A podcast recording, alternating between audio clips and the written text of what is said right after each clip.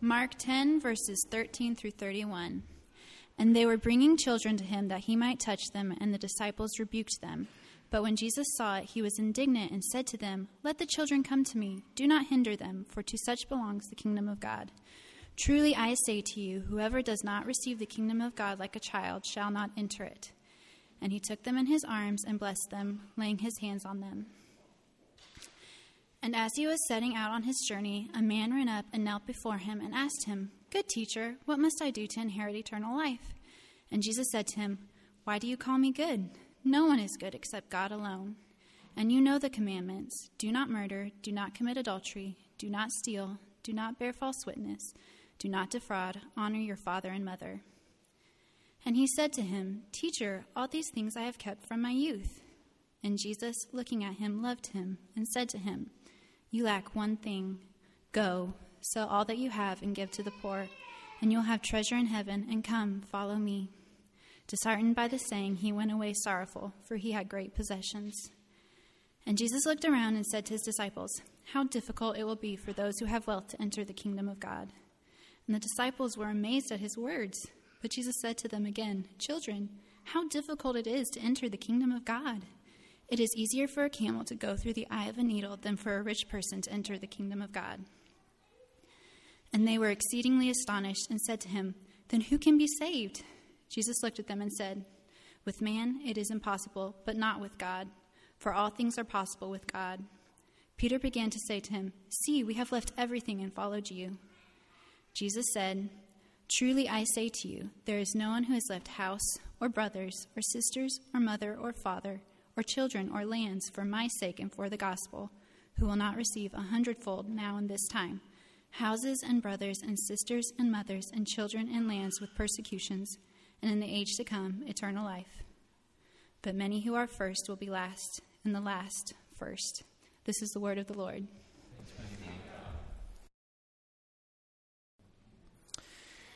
So, we're in this new series that Luke started last week Christ Church at five years, uh, revisiting the vision. So we're looking at the different values and priorities that make us who we are as a church.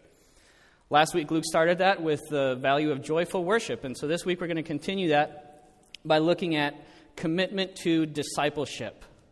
So, what does that mean? What does it mean when we say that Christ Church is committed to discipleship? I mean, what even is discipleship? What does it mean to be a follower of Jesus? Or a disciple of Jesus? Well, just as it happens, today is a holiday that commemorates someone who is a wonderful example of Christian discipleship. Patrick of Ireland, or who is also known as Saint Patrick, uh, he was actually a British priest and a missionary to Ireland in the 5th century. When he was a boy, he was captured from his home in Britain and he was taken to Ireland as a slave.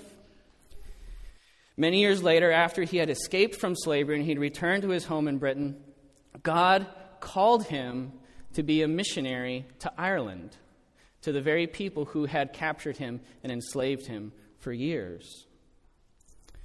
But Patrick heeded the call. And because he obeyed that call, God used him to bring the gospel of Jesus Christ to a nation that had never heard the gospel before. And it was because of his ministry that within the next couple generations, the entire nation of Ireland was transformed forever. And to this very day, we are experiencing the benefits of that ministry. So, Patrick's testimony is an excellent reminder of what discipleship truly is. And the essence of discipleship is this it is obedience to the call to follow Jesus. And this morning, we're going to examine that call and we're going to see what it means to obey that call to follow Jesus. We're also going to see that there's a cost to discipleship. Following Jesus carries a price. So we'll also see what it costs to be a disciple, and we'll see how we can learn to joyfully pay that cost of following Jesus. But examining only the call and the cost of discipleship would leave us discouraged and would also leave us powerless if we did not also understand the heart that drives and that motivates discipleship. So, this morning we're going to learn about the call of discipleship and the cost of discipleship, and finally, the heart of discipleship. First, then, we hear about Christ's call to discipleship. As we have just seen, it's a call to follow him. We've seen this in verse 21, where Jesus commands the rich young man first to sell everything that he has and then to come follow him. That's what he says Come follow me. And it's easy for us to focus on the command to sell everything, and we're going to get to that. But we need to see first and foremost that the driving emphasis, the driving command in Jesus' words is not sell everything, it is come follow me. That's what is essential for this that Jesus wants this young man to do. And this is a very common command that we see throughout the Gospels, and most often it comes up in the stories of when Jesus is calling his disciples. Uh, for example, earlier in the Gospel of Mark, chapter 1, verses 16 through 18 says this Passing alongside the Sea of Galilee, Jesus saw Simon and Andrew, the brother of Simon, casting a net into the sea, for they were fishermen. Jesus said to them, Follow me, and I will make you become fishers of men. And immediately they left their nets and followed him. In the Gospel of Matthew, the Apostle Matthew shares his own testimony uh, in not chapter 9, verse 9. He says this As Jesus passed on from there, he saw a man called Matthew sitting at a tax booth, and he said to him, Follow me and he rose and followed him. So, what does this command mean for you? What does it mean for us today when Jesus says, Follow me? Well, first of all, it means that if you are a Christian, then you have also been called by God to follow Jesus. The call of discipleship, the call of following Jesus, is for all Christians. There is no such thing as a Christian who is not called to be a disciple or follower of Jesus. So I warn you do not presume to call yourself a Christian or to take the name of Jesus if you are not willing to obey the call to follow him and to be his disciple.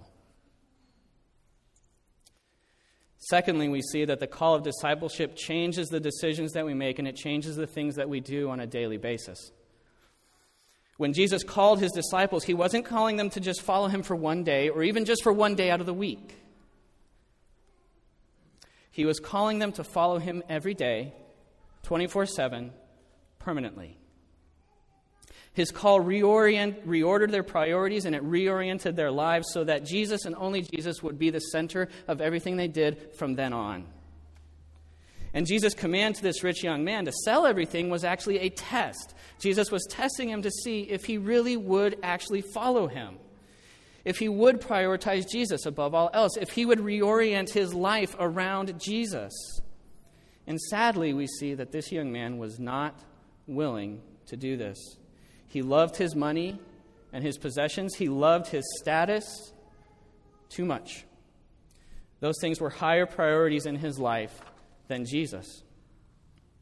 So if you are a Christian, you need to understand that you do not get to have any priority that is higher than Jesus.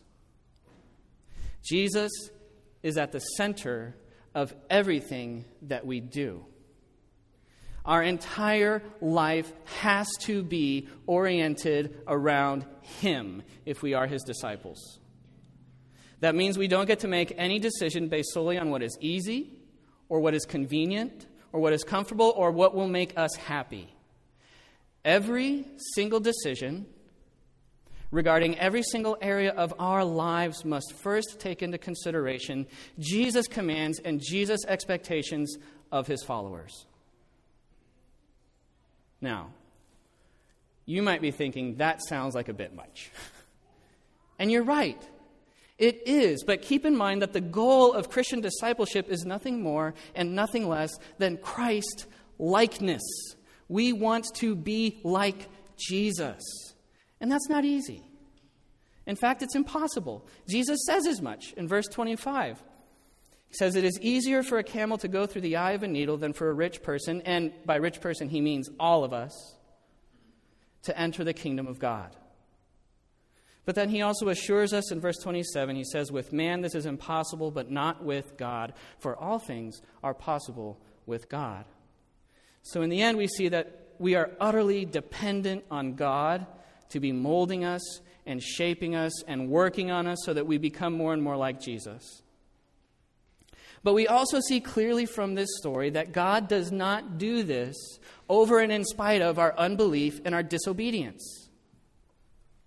God clearly commands us and expects us to obey Jesus' call to follow him, but he also assures us of his presence and his work in us as we do that.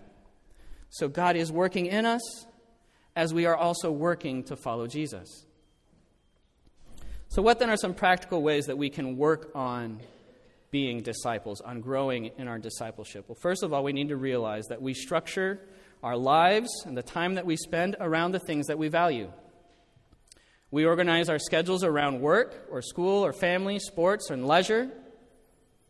So I ask you, how does the structure of your weeks and of your days reflect your priority to be a follower of Jesus?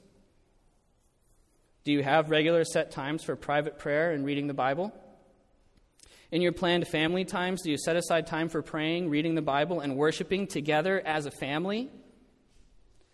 And do you look for other Christians and spend time with friends who will encourage you and who will challenge you to become a better disciple of Jesus? Do you even plan your weekends and your free time so that you can spend time with God and with His people? I'd encourage you to do these things and also find other ways to build discipleship into your daily and weekly schedules. Secondly, we also need to see that who we spend our time with is also a de- direct reflection of the things that we value. We spend time with our family or with coworkers, with teammates or with classmates, with our social media followers, or with our church family in direct proportion to how much we value and prioritize those relationships. So, how much do, you, do we value our church community? How highly do we prioritize being with other Christians and being involved in each other's life? And I warn you, the Bible recognizes no such thing as a solitary disciple of Jesus. Doesn't exist. Discipleship happens within a community, and it is impossible, impossible to truly follow Jesus outside of a community of Jesus followers. So I'd encourage you then to find ways to prioritize involvement in Christian community. Finally, the third thing that we can do to work on as growing in our discipleship understand that obeying Jesus' call to be his disciple means that we will also be making disciples. The two strongest commands that Jesus gives to his disciples in the Gospels come at the beginning and at the end of his time with them. The first one we've already seen is follow me. The final command comes in Matthew chapter 28, verse 18 through 20, where Jesus says this All authority in heaven and on earth has been given to me. Go, therefore, and make disciples of all nations, baptizing them in the name of the Father and of the Son and of the Holy Spirit teaching them to observe all that I have commanded you, and behold, I am with you always to the end of the age. This is the command. So, how can we get involved in making more disciples of Jesus? Well, you can start by sharing the gospel and by living out the gospel to your family. If you have kids, whether they are Christians or not, look for ways to Tell them about Jesus as often as you possibly can. If you are married or you're in a serious relationship, look for ways to show your spouse or your significant other and to tell them about the love of Jesus. Or if you have relatives or close friends who are not Christians, pray for them, talk to them, and live in a way that shows the difference that Jesus has made in your life. But you can also take advantage of the opportunities that our church is actually giving to you. For example, you can, uh, uh, you can invite someone to the block parties that we have coming up. Or you can invite them to come with you on church on Sunday, or you can get involved in a community group and invite your non Christian friends to come join it. Or on your own, you could form a discipleship group with other Christians who, want, who also want to become better followers of Jesus. Or you could even find someone who you think would help you to become a better disciple and just set up a time to meet regularly together.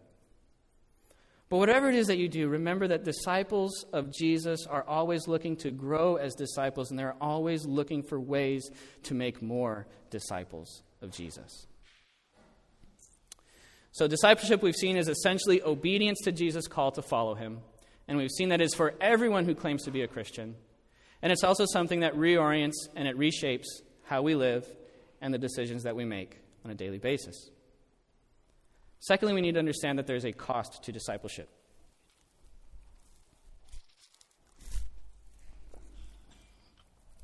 If you obey the call to follow Jesus, and if you are committed to that call, then there will inevitably be a price to pay. This is why Jesus told the young man to sell everything that he had, because this man came to Jesus not expecting to have to give up anything. He wanted to keep his wealth and his status, he wanted to keep his achievements and his self righteousness, and he wanted to have Jesus too. But Jesus was upfront with him, and he let him know that it doesn't work that way. Nobody gets to have Jesus on top of or on the side of whatever they already have. If you want Jesus, if you truly want Him, you can have Jesus. But Jesus is clear that we do not get to have anything else with Jesus. And when Jesus called his disciples, as we already saw, Peter and Andrew left their nets and their boats, and Matthew left his tax booth. Peter reminds Jesus of this in verse 28, and Jesus responds to him in, to, responds to this in verse 29 and 30. He says, Truly I say to you, there is no one who has left house or brothers or sisters or mother or father or children or lands for my sake and for the gospel who will not receive a hundredfold now in this time houses and brothers and sisters and mothers and children and lands with persecutions and in the age to come eternal life. So there's both a challenge and assurance for us here in these words. The challenge is that Jesus clearly expects his disciples to lose homes, to lose family and lands, and even suffer persecution for his sake. Jesus is actually even more blunt about this elsewhere in the Gospels. In fact, in Luke 14, he says this If anyone comes after me and does not hate his own father and mother and wife and children and brother and sisters, and yes, even his own life, he cannot be my disciple. Whoever does not bear his own cross and come after me cannot be my disciple. So, therefore, any one of you who does not renounce all that he has cannot be my disciple. These are heavy words. And normally we are quick to qualify and explain Jesus' words in these passages, but instead of doing that this morning, I want you to consider if following Jesus has ever actually cost you anything. What have you had to say no to out of love for Jesus? What have you ever had to leave behind or give up because you follow Jesus? When has following Jesus ever actually gotten you into trouble instead of out of it? The greatest danger that, the, of the, that has faced the church throughout its history has actually not been persecution and oppression. Rather, it has been prosperity and comfort and ease. It is easy to have Jesus on the side when you already have everything else, when you think that you have all you need.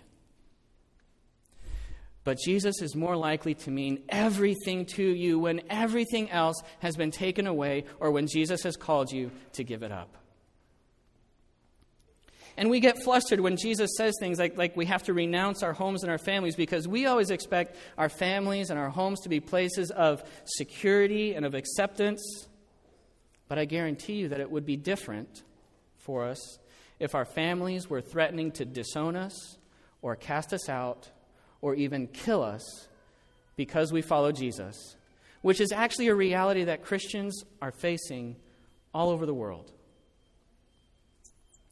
In fact, before we came to San Antonio, my family and I were missionaries in Oaxaca, Mexico for about a year and a half.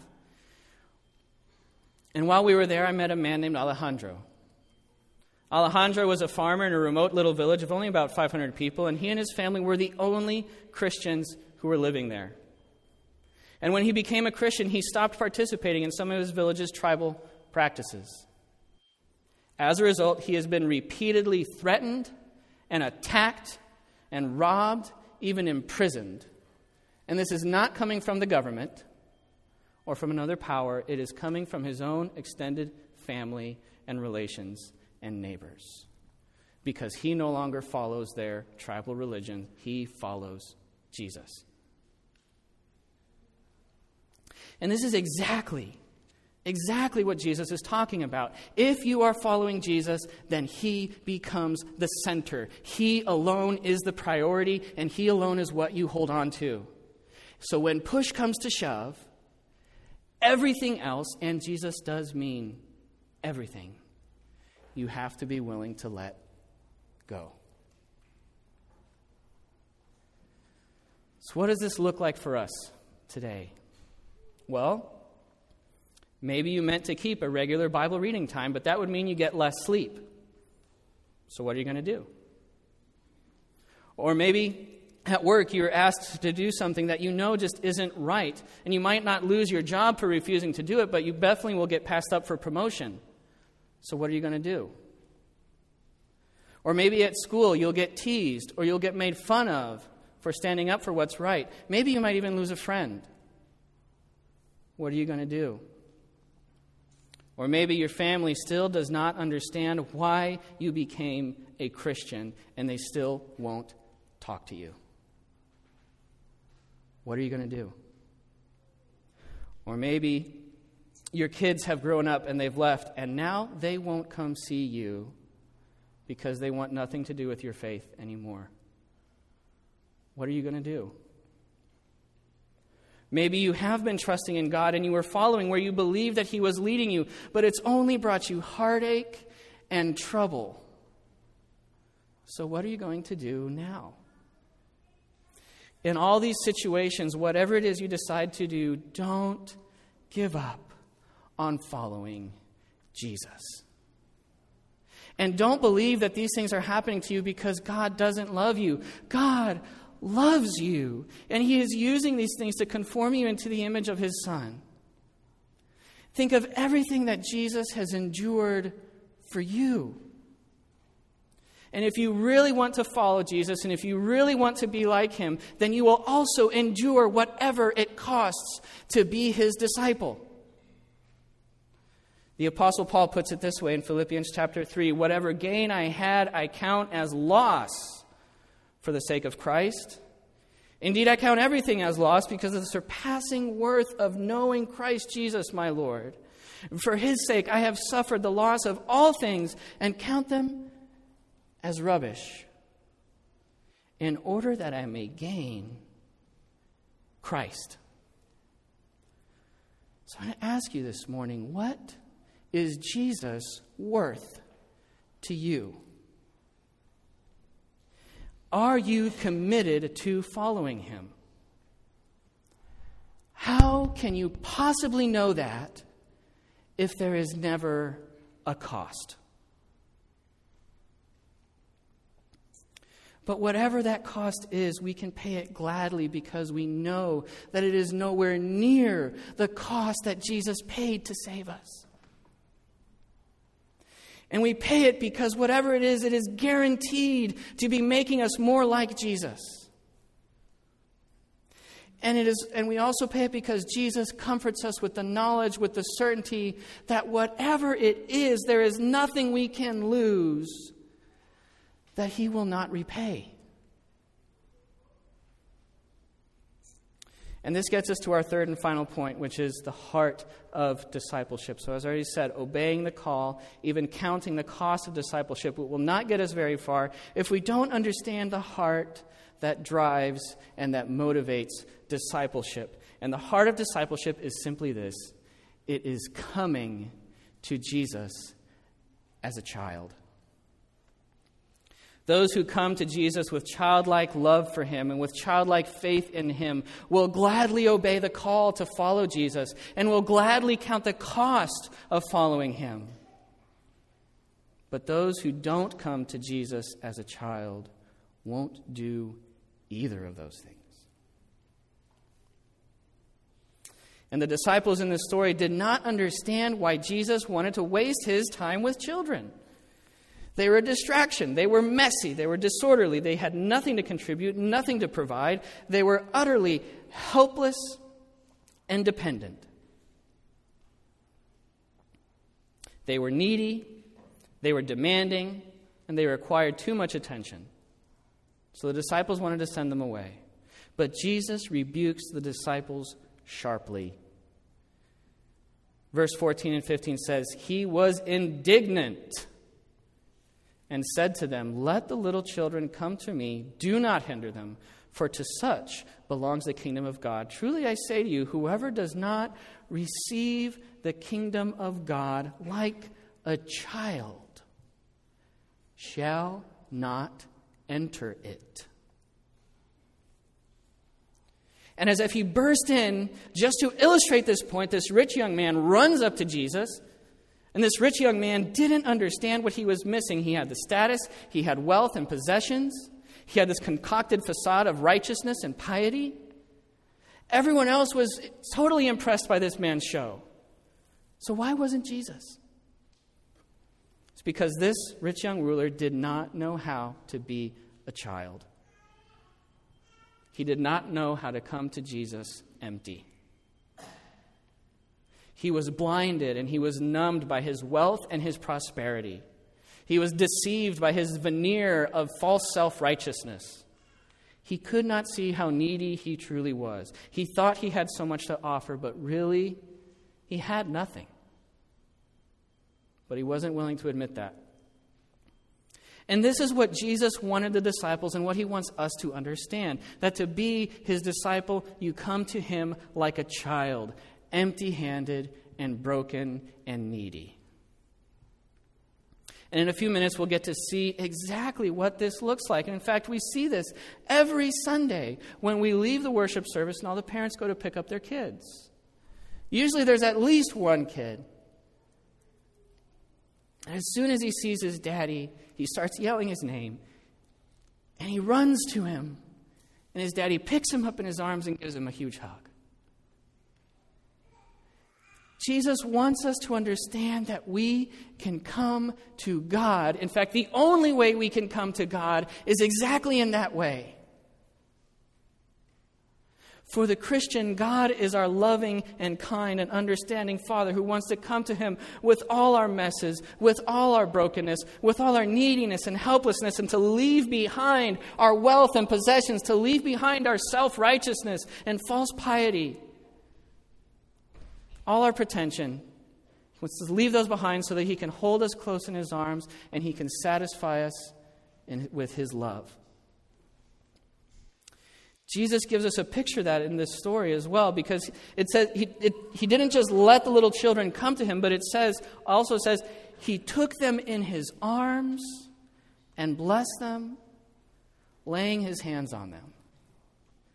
There is something almost primordial about this tender picture of Jesus with these children. After all, what is it that makes a baby stop crying as soon as her parents pick her up? For that baby, her parents' arms mean safety, they mean security and acceptance. They mean that whatever was happening before doesn't matter because now, in her mother's arms, she knows all will be well.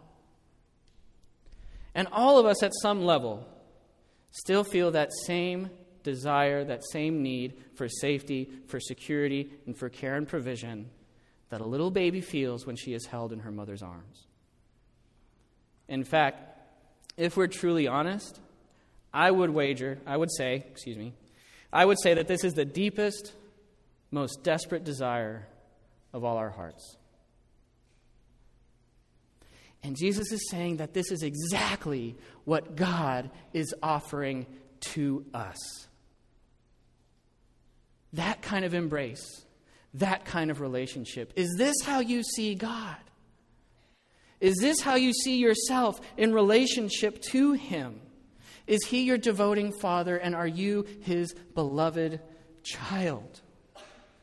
Now, you might think that this is impossible, that God can't really be like that, but it's true. It is absolutely true. God is our Father, and here is how I know that this is true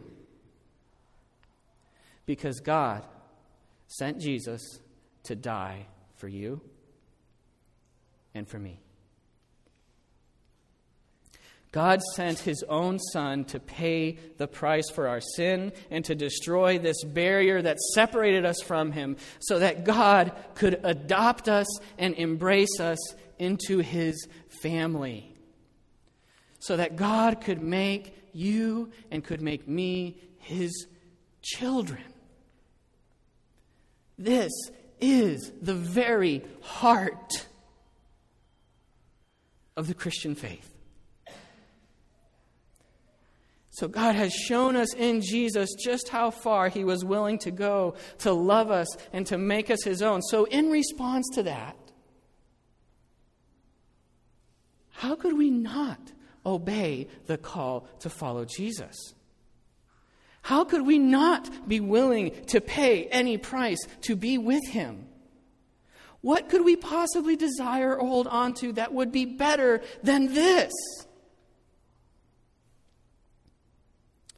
Being a disciple of Jesus is just like that little child who sees his daddy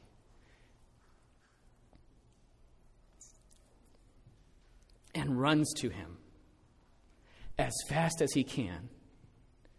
And he doesn't let anything stop him or get in his way or distract him because there is nothing in the world that he wants more than to be held in the safe, loving arms of his Father. God is our Father. And He's calling to us, He's calling to you. And His arms are open to receive and embrace us. And Jesus paid the price for us to be there in His arms. So drop everything. And don't let anything stop you or get in your way. Don't be distracted by earthly things. Run. Follow Jesus. And run home to the Father. Let's pray.